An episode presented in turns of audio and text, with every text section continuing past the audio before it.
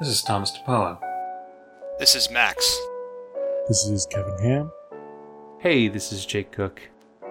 Hi, this is William Roy. You're listening to The Green Box.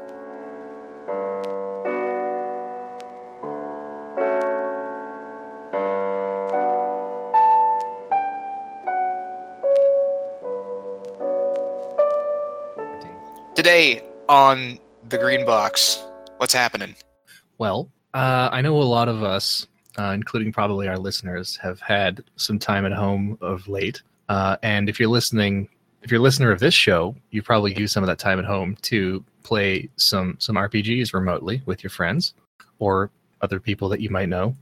So, uh, do any of you guys have any any any cool anecdotes or things you'd like to share regarding your recent quarantine gaming experiences? We are dating this episode, by the way. That's Uh, fine. If if in the future humanity has not survived, then this will be then the we'll last be one of episode. yeah we'll be one of we'll, we'll we'll be the audio recording that plays in the future alien museum for what the average uh, We'll North be- we'll- American sounded like in in the, the early 21st century. We'll be the one that No, the player no. like picks up This in the bathroom. That's Ken Yeah, Jennings and uh. John Roderick's podcast that they do for the the what's it called when when Future Links find it or whatever. It's called Omnibus. Uh, who's got uh, a story to tell about uh, an, an an experience that they've had play, playing games recently? I ran a couple of games. Some of them were even Delta Green.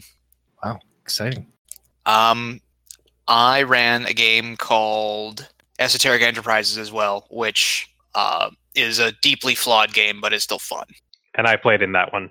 Yeah, uh, the last Is that, two. is I that the one about unreleased um, Star Trek spin-offs? Uh, yes, exactly. You hit the nail on the head. I don't know what you're referencing, but it's probably true.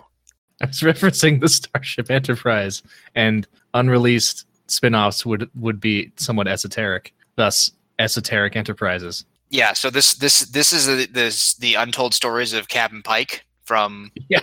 You know. Anyway, Wheeling the, around the universe. Have you talked about esoteric enterprises? on the? I've talked about it in an after show that may not see the light of day, or it wasn't an after show. It was a full on. It was a full on segment. I was here with Tom, and I think this was before Tom had played it. But I'm actually interested to talk about it now that you've actually had a chance to play it, Tom. Yeah, I was going to say if you're not going to talk about esoteric enterprises, that'll be my story. Okay, we can we can do that then. So, uh, Esoteric Enterprises is not Delta Green. It's a different game. It is a D20 fantasy dungeon crawler, not based on the D20 system as we currently understand it, but based on BX, which is an old timey uh, basic expert edition of ancient D&D. It is a game set in a world similar to Unknown Armies or games like that. You are a homeless vagrant who decides to crawl dungeons for a living and engage in criminal activity in order to make money. And you discover a hideous underworld filled with horrifying creatures and fabulous treasures, and just a lot of very weird, unpleasant, but still lovable characters. This game I've been running for four sessions. I have ironed out some of the rules problems, but not all of them. I am of the opinion that it is a very good procedural world generation system, which still has flaws in the procedural world generation department, combined with a very clumsily executed rule set. How does the procedural world generation work? What's good about You it? take you take a, f- a handful of dice of all different types and you drop them on a large sheet of paper and then you record the size and value of each die and then you look on a table to see what those all correspond to and then you use that as the basis for the construction of the undercity beneath the area where the game takes place so you rolled the dice and you get oh this okay this area is a cult stronghold and it's where it's occupied by the bear cult or this area is a nest of Morlocks, or this area is an enclave of fairies, etc. And then you draw connections between them, and then you build a rich, vibrant ecology of dungeon inhabitants based on that. And the strength is that there's lots of cool content to draw from. The weakness is that the rules do not contain enough specific information about how to build the Undercity, so it takes a couple of tries before you get something interesting. One of the big flaws, for example, is that I ended up with a dungeon that had like eight bomb shelters in it, and bomb shelters are really fucking boring after the first one. So I actually went through the dungeon again after I realized this was a problem and took all the ones the players hadn't found yet and changed them to other fun stuff. Another flaw is that the game doesn't tell you which mix of dice you should use because you're using dice, you're throwing a dice on the table, but it really does make a big difference because the die size determines what possible rooms you can get. And there's other there's like other foibles like certain things are only accessible on a a D100 that is the hun- the tens place instead of the ones place because there'll be like results like 70, 60, 50. And one of the flaws that we discovered, uh, I think Tom will probably assent to this because he was there last game, is that the maps, if you just go by the advice in the book, produce interesting areas separated by long stretches of really boring tunnels that find your you rolling for uh, random encounters in a very tactically uninteresting situation where your choices are either advance or retreat down a big long tube that lasts for kilometers. Yeah, I saw what you mean last game because I think we had two long featureless corridors where it essentially took multiple hours to travel each one. Yeah, well, because the thing is, if you have if you have four random encounters in a big tube that you all you roll four random encounters, and they're in a big tube, they can go forward and backward. Whoever's the toughest is going to go through all the other four. So there's only one random encounter and the wreckage of three other ones. The procedural rules for creating the underworld also do not contain any detail for the surface world, which has to be made up based on a few clues that the underworld provides, like where the entrances and exits are. And that has really come to life, I think, as the players have caused more trouble and activated more of the game's world as a response to their bad behavior. It is pretty impressive how alive the overworld feels, considering that most of that stuff seems to be just purely informed by where are we going down into the underworld, where are we coming back up, and who controls those zones that we're butting heads with. Yeah. So for context, uh, the the underworld is, ex- is accessed through special buildings on the surface, and those can be different buildings depending on what you. It's supposed to be based on what you roll on the surface, but I decided I wanted to use all of them. So one entrance, for example, is a nightclub that is controlled by the mafia, and the mafia have a simple rule: you're free to use our entrance and exit as much as you like. We will protect you from exit campers who will try to kill you when you leave at other entrances, but you owe us 20% of anything you bring back up. And that's not something to sneeze at because and it sounds like in the first session that was a big problem was that everybody tried to leave through an exit controlled by a hostile faction. And then the last Oh, that session- wasn't that wasn't just a problem in the first session. Yeah, that was a problem in the session you played. Oh yeah, this one it was the same location, same faction, and we ended up getting our first player death because of that. So Or the player character death, excuse yeah me. the the alternative exit that so basically the way the way that it, it turned out is that the east side of the river is full of dungeon entrances and most of them are fairly innocuous like you can go in through the jazz club and pay a cut of your earnings. You can go in through the other nightclub which is controlled by the red caps and go through the secret mosh pit in the basement and have a chance to run into someone who doesn't like you but most of the time be fine, or you can go through the warehouse entrance, which I don't think anyone has fucked with yet because it's been sufficiently signposted it's not somewhere you want to go. Meanwhile, on the west side, all the entrances are like there's one that's in a necropolis, like an old tomb complex, but the tombs are patrolled by the descendants of the people buried there who don't like that all these piece of shit adventurers keep using their ancestral graves for criminal activities. And then there's one that's in the disused wing of an old museum, but it goes down into a uh, secret grotto filled with fairies and trolls and ogres and other creatures who, at this point, are very pissed off at the adventurers for a number of reasons and are not about to let them go back through there again. It is impressive how we've managed how we've managed to piss off basically everyone we've come across. That's Except not guys- true. yeah, we haven't pissed off the guys who like the fact that we're so bloodthirsty and fight everybody. They love us. So the rules for this game are are pretty clumsily put together because there's someone's house rules to someone else's house rules to a game from like 30 years ago. Does it mean is it going to get a real? It's been released, I assume, but is it going to get like a real set of rules, or is this it? No, never. Because uh, as I understand it, the author is a lady after my own heart. That is to say, someone who, as soon as they release something, instantly loses interest in working on it anymore. Well, that's too bad. It is because not only is there stuff like that's my personal criticism with the rules, the book also has pretty deep usability problems. Uh, stuff will st- stuff will just reference like it'll say look on table 166 to find the treasure, but table 166 is like legal reputation with the police. But here's the other problem: why the fuck would you say look on table X and not like just Look on the next page. yeah, look on this page because the thing is, my book isn't indexed by tables; it's indexed by pages. If I've got a physical book, I have to look at an index to find the table, and you can just give me the page number and go faster. If I'm using a Control F on a PDF, Control Fing for it finds every other mention of that table in the book, and then finally the table itself. And uh, here's another fun one. Um, if you're as long as we're talking about Control Fing, sometimes the British spellings are used, and sometimes the American spellings are used for the same word. So sometimes mold is spelled with a U, and sometimes just with an O and that's a big deal because the gray mold is a monster that appears on multiple random encounter tables. Uh, usability problems aside, I think that mechanically the rules are not great because they are, like I said, three layers of house rules. They're not that difficult to streamline. I've kind of developed a, a codified body of of my own, my, I guess my own fourth layer of modifications because rather than fix the problem, I've decided to make it worse to benefit myself, which is kind of shorthand for me. And uh, despite all of this, I every session find myself wanting to run another game of it. I find myself more excited about it than I am about Delta Green because it's new and different. I think that this will last until I run out of content because the game has a lot of stuff that's fun to explore. But I think once the fun exploring stuff is gone, it's going to be a bit less exciting.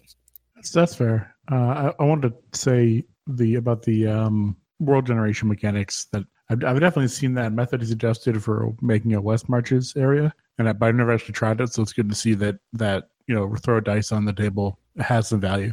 Yeah, it's fun because so far I've had I think about eight or nine different players, and the way the game works is that if I just give them a list of different jobs that the Undercity inhabitants are paying them for, they can just choose one that they want to do, and then through the process of free exploration, come across a bunch of other interesting stuff, and then decide on things they're interested in pursuing further. And I guess right now we're we're kind of at a uh, difficult spot though because the last group is kind of in the middle of a job. They got back to the surface with uh, only one third of the way through what they were supposed to do. So next session, unless the group mutinies, they're going to have to finish that operation. I think that if you are willing to put in serious effort to, and maybe not even serious effort, moderate amount of effort to fix serious usability problems and mechanics that are not very good, you will enjoy this game.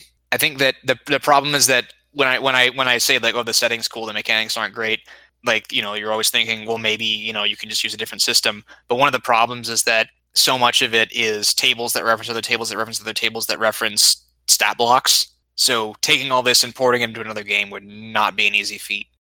For those of you who have been told that this game is like Unknown Armies by people such as myself, that's not actually true. It's only like Unknown Armies in the sense that it's gritty, modern urban fantasy. In the actual sense of what the game is like, what the gameplay is, it could not be more different. Because Unknown Armies is like a, a gritty, um, personal horror story about rolling D100s to see how traumatized you get by things. This is a game about rolling D D20s to see whether a shotgun shell takes someone's head off. I think the game the creator references a lot is like World of Darkness and those games, which I can. It is much closer. Yeah, so it's it's closer to what World of Darkness actually is than what World of Darkness is supposed to be. Because you know how you guys have all heard this how how World of Darkness is supposed to be like personal horror, but it's just um, vampires with katanas. Yeah, blood powered superheroes. And this game is like fuck it, vampires with fucking katanas, dude. Sick. Yeah. So I've had a lot of fun with it. It is I, I it's one of those things where I, I don't like recommending it because it feels like rewarding someone else for putting out an incomplete product that's you know has serious flaws. But I can't deny that I've really liked it and had a lot of fun. It is a similar case to uh, Will. Your reaction to Mothership was I like everything about it except the game system. Yes. Except Yeah, that except this one it. is much more complete. Okay. I'm having a lot of fun with my character, but I feel like a- after playing the last session, I'm sort of switching to the way you play Delta Green in my mindset because I have this really cool niche ability that I'm having fun thinking of how I'm going to play with in future sessions. But in terms of like actually defending myself, I'm pretty useless. No, you have an axe that grants you like plus six to hit and does like d12 plus three plus d6 damage. which which I have of because which I have out of pure blind luck that a bullet missed me and hit the guy who was our combat monster and took him down in, in one shot. Yeah. So, uh, for context, um, so the story is that they've finally placed the first of the three censure modules that they're putting in the in the dungeon for their uh, contact in the basically Majestic 12. They're, they've got kind of a Whitey Bulger arrangement where they're doing illicit jobs for uh, the feds in order to um, get away with some stuff. So they place module number one. They slog back. They go through a lot of bullshit to get out of the dungeon, but they they're on the west side, and all the west side dungeon entrances are pretty bullshit. They've got two choices. They can either go back through the Fairy Enclave, where they just pissed off everybody by shooting their way through a bunch of uh, unseelie knights and luring them into a fight with the bear cult and just making everyone's life miserable, or they can go back out through the mausoleum. And the mausoleum they actually just saw in the news had finally the police had finally like fucked off because the police had started patrolling it uh, because they wanted to discourage the militia that uh, posted up there from starting any more shootouts because in the first session they started a shootout with the players because the players used it as a as an exit from the dungeon. And so the group's like this is our only choice. We got to go out through there. And so they go out through there and they sneak past the death knight who's teaching his his uh, descendants how to fence in the graveyard. They sneak past the mummified saint who's wandering around. Then they start climbing over the wall. And this is the part I was talking about earlier where it really punishes people who don't have the good athletics because the people who are good at escaping escape and then two characters get stuck and then they keep trying to get over the wall. The you know the the creatures realize something's up they start converging and then the rest of the group gets tar pitted trying to figure out how to get them through because the plan they had was a good plan but it relied on the roll of the dice and so it got hung up. And so what ends up happening is Caldron, the uh, the highest level and toughest character with the most badass weapon, which is a magical axe that he sold five years of his life to a goblin in the Fairy Enclave to get, uh, is says, "I'm, you know, this climbing over the fence shit isn't working. I'm just going to hack through it with my magic axe." When and I'm like, you know, that's completely reasonable. Hits it with the axe. By this point, the the militia has been attracted to the sound of the violence that he's, you know, he's doing to this fence, trying to get through, and uh, Tom is desperately engaged in a mace fight with a Tom's character is is uh, Cobb the Doctor, who is very good at mad science but not so good at physical stuff. And he's engaged in a mace fight with a mummified saint who is uh, can basically not damage him, but is out healing all the damage he's dealing to her because she's a support caster effectively. And so finally, one of the militia gets a lucky shot and just in a single with a single round blows uh, head off, blows the the head of the guy who was hacking through the fence off. And what's interesting here is that the game has uh, you see this a lot in OSR games now. It has something called the death and dismemberment table, which is where instead of dying instantly at zero HP, you get like kind of mutilated or you have like a status condition that you have to dispose of or you'll die instantly. But the way that this game works is that instead of uh, being like cumulative, it's just look at the amount of damage you took from the attack that took you to zero and reference that on the table. And he, and so if that means that if you're rolling like a D10 or a D12, you can just get killed instantly because if you roll an 11, eh, the roll the result of 11 is instant death. So it doesn't actually fulfill its function of protecting you from one shots.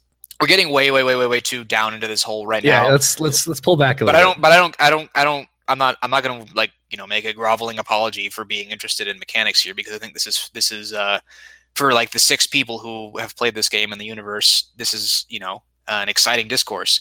Uh, overall, this game produces some pretty cool results dis- despite uh, its flaws. And I'm gonna I'm gonna I'm gonna say this. I guess this is my um, executive summary, and then Tom, you can give your summary.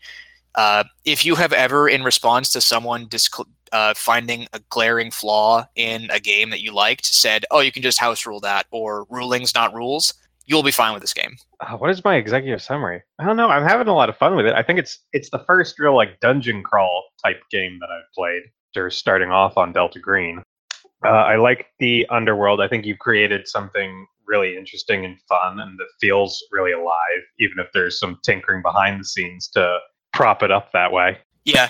Any kind of like procedural generation thing is going to require human fine tuning in order to make it seem not just pulled out of a hat. Anyway, that's my story time. And if if the the rest of the group doesn't take very long, we can come back to me. But I would love to hear what someone else has been up to. Unless Okay, you guys Kevin? got questions. Yeah, Kevin. I haven't Jake. played or run much Delta Green recently, but I did finish the maps for Jack Frost, which I know Jake has Oh. played in. So that should be coming out soonish, which is exciting. It's always fun. Oh fun. no, I, I, I haven't played it. I read the ancient HTML files of it. So I thought you played it. no, Well, never mind. So no, I it's read the files from when it was in like Pyramid Online in like 1999, and then like I had Shane had to send me like um, an HTML file, and I like I had to Google like how do you use these because honestly I didn't know what the hell this file type was. Betraying my age there. such a zoomer. I'm a millennial. If you want to take the easy way out, I think he's got it on his Patreon. Uh, The new it's there now, but this was uh, like a couple months ago. I I'm haven't. Um, oh, go ahead. I was just going to say, now I'm curious to see how different they are, how much editing's happened over 20 years. Well, it's um, it's a scenario where there's a lot of um, chance for failure in it. A, a lot of chances for failure because it's like um, Majestic 12 is in the area, Blue Fly is in the area, and your agents are in the area, all trying to figure out what's happening at the same time. That's like the version from the 90s. I don't know um, if it's being updated to modern day or what. From what I saw of the Patreon text, it looks like it's still a 90s scenario. Oh yeah, because it just like a crash course on it on like what Majestic 12 is. That was the snippet that, or not what Majestic, what uh, what Blue Fly was. Um, I haven't been playing a lot of Delta Green in this uh, quarantine cation that everyone's having because uh, I'm still at work. So, but when I'm not at work, I've been playing some Animal Crossing with my wife and my friends, and it's been really relaxing and fun. Uh, earlier today, I spawned on my friend's island, and I had like a in-game doctor's mask, and like I got off the plane, and you can like chat, like uh, text chat with people. And I said, "Guys, I don't feel so good," and it was like him and like a couple other friends, and they all came over to the the airport to see me, and I had the doctor's mask on, and they all started to run away. yeah, started to run away from me. so I started chasing them. I think the original Animal Crossing came out when I was in college, um, and it was so it was like just the right time where like every suite had several memory cards and several GameCubes with Animal Crossing going, uh, and everybody was really into it. But it was before, like back then, you had to go to this website called GameFAQ and read these ridiculous text frequently asked questions people wrote for oh, games. Oh yeah, yeah, yeah. And they would You all have like big just- ASCII logos of the game. Yeah, yeah. You couldn't just like find some 10 year old talking into a shitty mic about how to complete a puzzle. You had to like look it up in this long text. Dude, dude, you could control F for that shit though. You can't control F in a video. Oh, yeah. I mean, look, Game Not Fact yet. had, had positives and negatives, but you know, but that was just like if you knew, if you figured something out, you became like a needed commodity around the campus because you'd know where like, you know, the rare butterfly spawned or what the next event was going to be like on the calendar or whatever. Didn't Al- Animal Crossing had like built-in uh, fraud detection system for when you tried to Yeah, use yeah, the I mean, game's time yeah. set? Time I mean, there's like a gopher that comes in and he scolds you. I had never played it. I had a, f- I mean, I played it. I had never owned it. I had a friend who who played it a lot, or I don't know if he played it a lot, but he played a significant amount. Um, you, uh, for those of you who do not know the premise of this game, in Animal Crossing, you are the only man or woman, what have you, in the world crossing into the world of animals. You arrive in a town and immediately become indentured to a raccoon who owns the only business in town. Damn. all about uh, capitalism. Make that number go. the raccoon guides you through this nightmarish world of talking fire hydrants and mysterious puzzles. And you, through this experience, take the nightmarish world of talking creatures and forge it into your own image. That's my understanding of Animal Crossing because I'd never owned a single one of these games. You're not wrong. Um, There was also, if I remember correctly, a um, you could like gamble on turnips. I think that might be um, like a version of, or that, that might have been in like the original one or the Oh one yes, it was. 3DS. I remember it was in the first game because there was someone um, complaining that the game clock would only let you trade turnips on the Sunday, but uh, his parents would not let him play the game on Sunday because that was the Lord's Day. yep. You could make a lot of money on the, the old turnip market. You could really turn up a profit. yeah. Anyway, there's a new one out. Is what is why we're talking about it as I think the answer. Yeah, it's it's been pretty fun. Um, the one of the more frustrating features about it is that it uses a like a real time clock, and whenever you upgrade your house, you have to wait like an actual day in reality. for Oh, it's got like that upgrade. Facebook bullshit in it. And uh, because it's like always online game, you can't. I don't think you can spoof the game clock. I'm not sure. I haven't tried it yet. Don't the villagers also get upset if you don't write them letters? Um, I don't know. I haven't written any of them letters yet, so I don't know if they get upset. Yeah. Oh, by I it. mean that was that was probably the old Animal Crossing. when People still did that.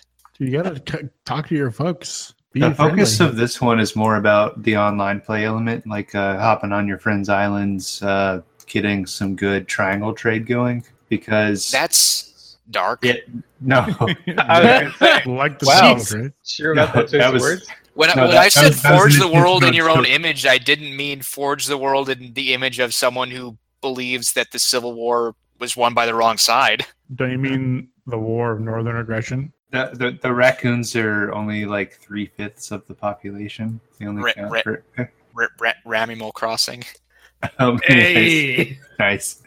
Um, because like my island has pears native to it, and my friend's island has apples native to his. Oh, it's so it's it's like the old Pokemon games where to get all the Pokemons you got to trade with people who had the other versions. Yeah, and the capitalist raccoon pays more for things that aren't on my island for some reason. So like I can go over to my scarcity. yeah. I'm trying to find yeah, there's also like a really robust crafting system in it where you find recipes for crafting things and then um, you can gather the materials from the island, you scavenge a bunch of stuff and you make things yourself. Um, and I'm trying to find the DIY recipe for the guillotine and also the mini guillotine because Tom, uh, the raccoon's name is Tom Nook. Um not not as uh, an aside to our beloved Tom here, who I would never ever consider running through a guillotine. But um, he has. Wait, there's a guillotine in this game about being I- I don't oppressed by the capital, I- I- the landed uh, capitalist class.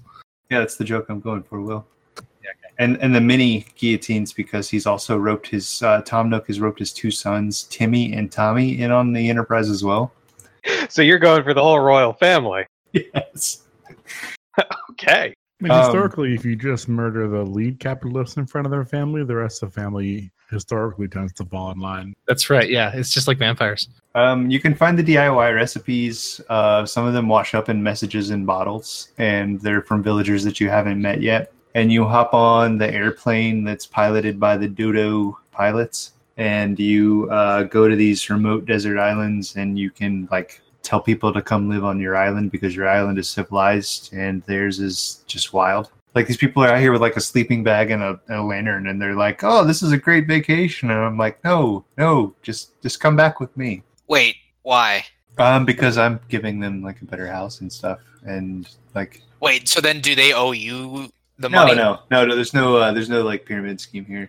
Missed opportunity. Uh, Jake, yeah, I have, you, could. have you played Stardew Valley? Uh, yeah, my wife and I played Stardew Valley a lot. Um, Kevin, I'm surprised you you pulled up you picked Stardew Valley and not um Harvest Moon. I mean, Harvest Moon is just an older Stardew Valley. Hardu, but yeah, but but Harvest Moon is contemporaneous with the original Animal Crossing. Yeah, but I mean, in terms of current games like that, is this more in depth than Stardew Valley? Less? Too different? Uh, what would you say? less um like it's a lot less in depth um it's more relaxing you don't have to worry about oh you know if i hurry and i make it to the strawberry festival uh or the, the spring festival i can get the strawberries and i can have the strawberries planted before the summer comes and i can maximize my there's no like uh no need to like make a spreadsheet to like I mean, I mean, I mean, th- this game has crippling debt, which is an accurate simulation of the life of most farmers. So I'd say that it's probably getting at the same thing that Stardew Valley does. Um, it's kind of like I said, it's not that it's not that deep in this one. Um, I'm sure that there are going to be people that go out and plot like uh, what all they need to do to you know maximize. You know, if I plant X number of trees and they give me three fruits each, like I said, it is it's less in depth. There's not that much like level of planning in it. It's just it's just overall more rea- relaxing. But like there's some things that I've found kind of frustrating about it. Like I'm having to wait for like Blather- Blathers, who is the owl who runs like um, he's like a archaeologist, like a scientist owl. Um, he studies bugs and fish and shit. And even though he hates bugs, even but he's an owl, I don't I don't understand the logic for that. Anyways, Blathers is opening a museum on the island, and it's been under construction for like the past day. and I'm just piling up the things for myself to turn into Blathers, and I'm just standing outside of his museum construction, like Blathers, you raggedy ass bitch, open up. Blathers is an owl, right? Yeah. Are any of your villagers like mice? no, um, one of mine is a cat, and baby, what's our other? Uh, what's the other one we have? It's uh, oh yeah, it's a it's a sheep that really likes bodybuilding. He's a swole sheep.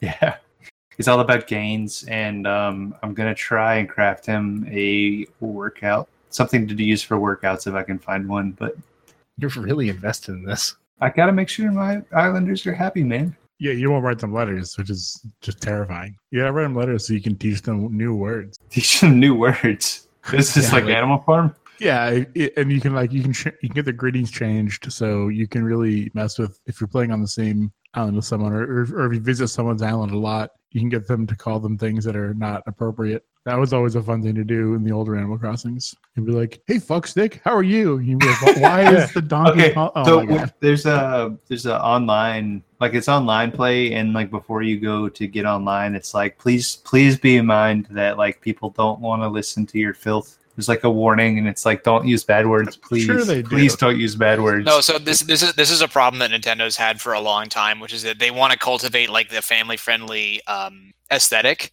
and so for a long time, their answer to how to do that has just been like, don't let anyone have any real communication, like don't have voice chat, don't have text chat other than a few canned responses, and they're slowly loosening their grip, like with Mario Maker and stuff, and uh, they're running into the same problem that the Lego MMO had, which is that they had to spend their entire budget moderating it to make sure that people weren't making like giant dicks and stuff. People I think this one dicks. is just more self-policed uh, because you can report Well, like immediately. Yeah, so well, no, no, it, not just not just reporting. The way that you used to police stuff is by having dedicated servers. You'd go on a server, and if the server was fucked up, you'd say, "I'm not coming back here," and you'd go to a server that you actually liked. But now that everything's done via via matchmaking, suddenly there's no solution other than to appeal to a higher authority to stop behavior that you dislike. By losing freedom of association, we've necessitated an environment where only a you know a, a, a basically a police state can solve the problems we have.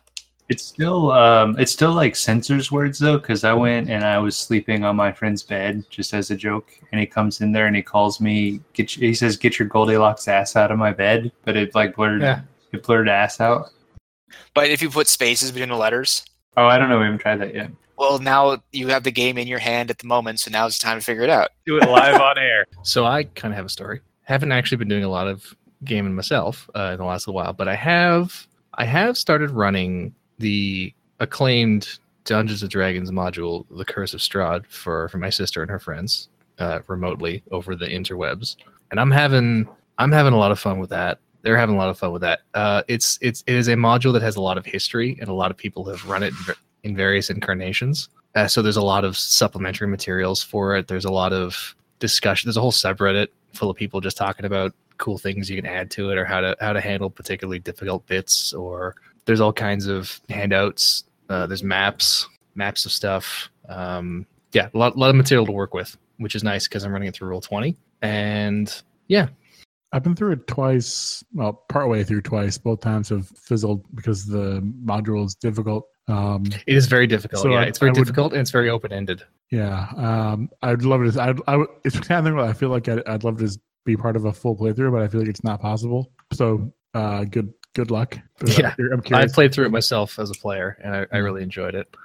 Oh, uh, over on the Black Project Gaming. Well, Black Project Gaming is planning on running through um, like 1980s Barovia. I don't know what system. 1980s of Barovia. Yeah, I don't know what system they're using as a base for What the it. But um, I'll ask Vince about it and see if I can get us. Maybe by the time this airs, there might be like a link for the first episode of it. I'll see about that. Um, That's let me see. interesting. Let me just type real fast. the uh, last time uh, that I played through a party maker, I, I was playing a bard who was bringing black metal to Barovia. Uh, That's which was, amazing. Which was I a love lot of a lot of fun. Um, Was he uh was he a rock gnome? no, The dwarf's pretty metal. I think Get I, it? I think he was a human just 'cause I wanted the extra feet. I mean, I get it, but it's not making me laugh. Yeah. And uh, and I forget what else we had in it. We had a little bit of a conflict because we had two people who were like wanted to be really good about things, and I was like, yeah, these people's lives suck. So like, if we're gonna overthrow like Strahd and like Strahd, Strahd may be the best thing these people have. So we need to really consider this. Yeah. One fun element of the Curse of Strahd that people may not be aware of if you haven't played the module is um, the location of several plot critical MacGuffins, for lack of a better word, is determined semi randomly by a tarot card reading that the DM does uh, at, close to the beginning of the game. Yep, it's fun. Yeah, it's a lot of fun, um, especially if you have an actual deck to do it with. Um, I had a little virtual table set up on which to virtually draw the cards. Um, that was pretty pretty rad. That there there was a whole whole thing about it. It's very very immersive. And I I did not plan this in advance, but um, the cards that I happened to draw were were they they they were they were oddly fitting for the party, and I didn't realize that until one of the players pointed it out to me. So my sister's party consists of uh, a rogue, uh, there's a cleric, uh, a, a warlock, and a ranger. And the four Tarokka cards that were drawn for the four artifacts happened to be uh, the thief, the abjurer, the missionary, and the broken man, which is pretty good. That's pretty good. And I swear I didn't plan that in advance. And part, part of that is, is playing up, you know, the, the whole the deliberately vague nature of of uh, fortune telling. And but I mean that's still it's pretty good. Uh, I think you may all recall when I ran um, uh, the the Melonbread saga. You know, the Otterk Sunrise and the other two. Oh yeah, the, the the Um, trilogy. Yeah. Yes. There we go. Um, I had some people who got like kind of mad about the tarot cards because that wasn't how they how they Oh. like re- how they really worked. So it's the same people. Oh, you mean they don't really suck you into Carcosa? Well, they were like, oh, but you know, the sword has all these meanings, and it there should have meant more. And I was like, I'm pretty sure it's because it was neat. But, plenty. uh, The- it's it's the king of swords. yeah. He's killing himself. He's eating a sword. Yeah. Um. It's a suicide booth. So this- yeah. So uh, there was the Sabbath group I did. Uh, they did Mountains of Madness with us. Not Mountains of Madness. Uh, Jesus, Curse of Strahd. There we go. Um. So they had a lot of fun with that part. Uh, I like that in the fifth edition world, they're called uh, the tarot cards are called what would you call them? The, the, the- they're called the Tarokka. Okay, because in in Pathfinder they're called Harrow cards. Yeah. So it's the same the same like kind of gag. But in Pathfinder they're actually kind of cool because um, there's a class that uses them, and I mean it's it's just like obviously a transparent attempt to sell merch. But the way it works is that if you're a summoner and you have the right class feature, you draw the cards as you summon the creature. And then it gives you like a bonus feature. Like that eagle is now a celestial eagle because you do this card and he gets this bonus. It's very fun, tactile way to make the thing slightly more interesting. Like 5e has all those spell cards and stuff you can buy. Dude, I finally found I found a cleric spell card like the week after because I was looking for it because I playing cleric in our fifth ed fifth ed game of um was it elemental evil? I don't remember what it was. Anyway, uh, Elementally, you one too. It's a I classic. I remember, X but but uh, what happened was um, I was looking for the cleric spell cards, and all the game starts like, yeah, we can't keep them on shelf. People keep buying them out. I found them like the week after the group broke up because the people whose house we played at got divorced. Ain't that just the way it is? Can we get an F in the chat? Yeah, F's all around. Uh, So uh, they got back with me. They're playing the 1980s Barovia with uh, modified D&D 5e. No magic in the beginning for PCs, but maybe they'll be able to learn some later. So that's neat. One of the They cool always things I port over like. The, go ahead. Go ahead. I was gonna say one of the they could always port over the uh, ill-fated D20 modern, which I used to love running, but man, was it I also remember being really interested in the idea of that when I was a lot younger, which Well, so says it- all it needs to really. it had a bunch of it had a really good splat book that was all basically set pieces, which is probably why I like Yeah. set pieces so much.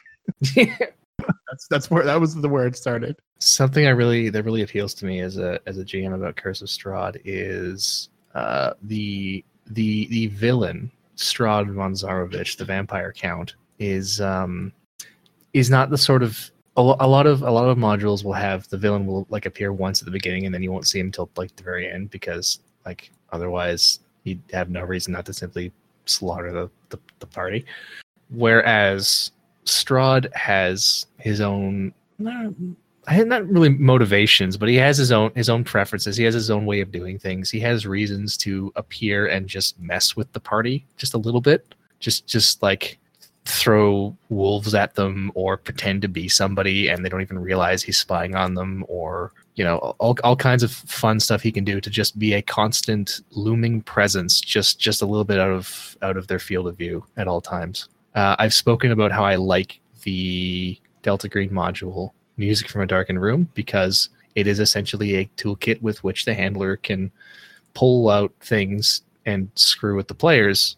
And Strahd is very much designed in an, in a similar way. I think we we knew when I played through, we knew that he was like watching us, and we would always we were a band, so we would always play at an inn to stay there for that session or whatever. I think Like I think we thought he might be there, so I wanted to play a new song called "Strahd's a Punk Bitch," but they wouldn't let me do it. I was like, "Come on, he's not gonna fight us here. This guy wants like I was like, this guy wants some sort of a you know chivalrous showdown with a bunch of drama. He's not just gonna fight us. He's gonna Should- walk away."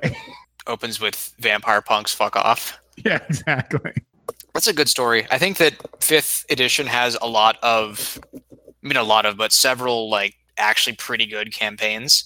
Because people are always complaining like, oh, it's fantasy superheroes, it's not hard enough, whatever. There's no like old school, really brutal hex crawls, dungeon crawls, whatever. No, there's Curse of Strahd, That's pretty brutal. Elemental Evil. a hex map. Um, I've been told that uh, Tomb of Annihilation, the one where you go to Chult, is really good.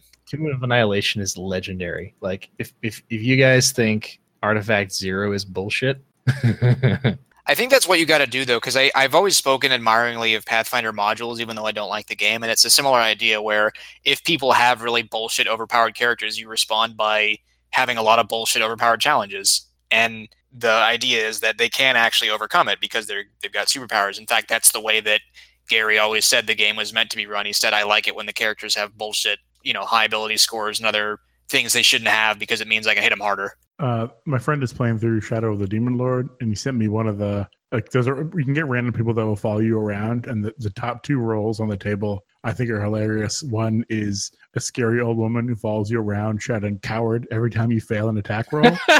it's just amazing. And the, the other It's- one, it's me. yeah, the other one is a piss boy or piss girl who sells your urine to interested buyers. What? Yeah, it's like wait a second, what is this? What? Shadow I- of the Demon on, Lord. on the for one those- hand, why would someone do that? And on the other hand, who are these interested buyers? What, Yeah. So, Shadow of the Demon Lord, for those of you not aware, is um, it's a retro clone. I don't remember not retro clone. It's like a it's like a, a clone of some D and D edition. I don't remember which one it is. That uh, it's it's like trying to do um, it's almost like Warhammer Fantasy by way of D twenty, Shadow of the Meme Lord. and it does some stuff that I actually really appreciate. Like it does ability score modifiers better than any official D and D edition I've ever seen. I think it's like DCC, or people call it a retro clone of 3.5, which is kind of a joke, but not one that I think anyone in this audience will appreciate. Once, once again, let down by people not knowing the exact thing that I wanted to know. You know, that's it's supposed to be just like a really, really dark, really edgy version of uh D and D, right?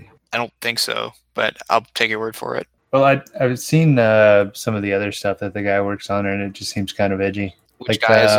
uh, uh, what's is his name? Robert Shaw Straub? Is that who it is? I don't know, dude. Are you asking us? I don't know. Yeah, anyway, Tom, Tom, did you get a chance to tell us what you're doing? Yeah, Tom, you, you're entitled to a story. Uh, I was gonna do Esoteric Enterprises. That's really the most gaming I've done recently. So I'm willing to Do call you- that like a joint one. Do you have other stuff from there that that I uh, took away your chance to cover that you would like to go into? Uh, no, I think we covered it pretty well. Most of my thoughts.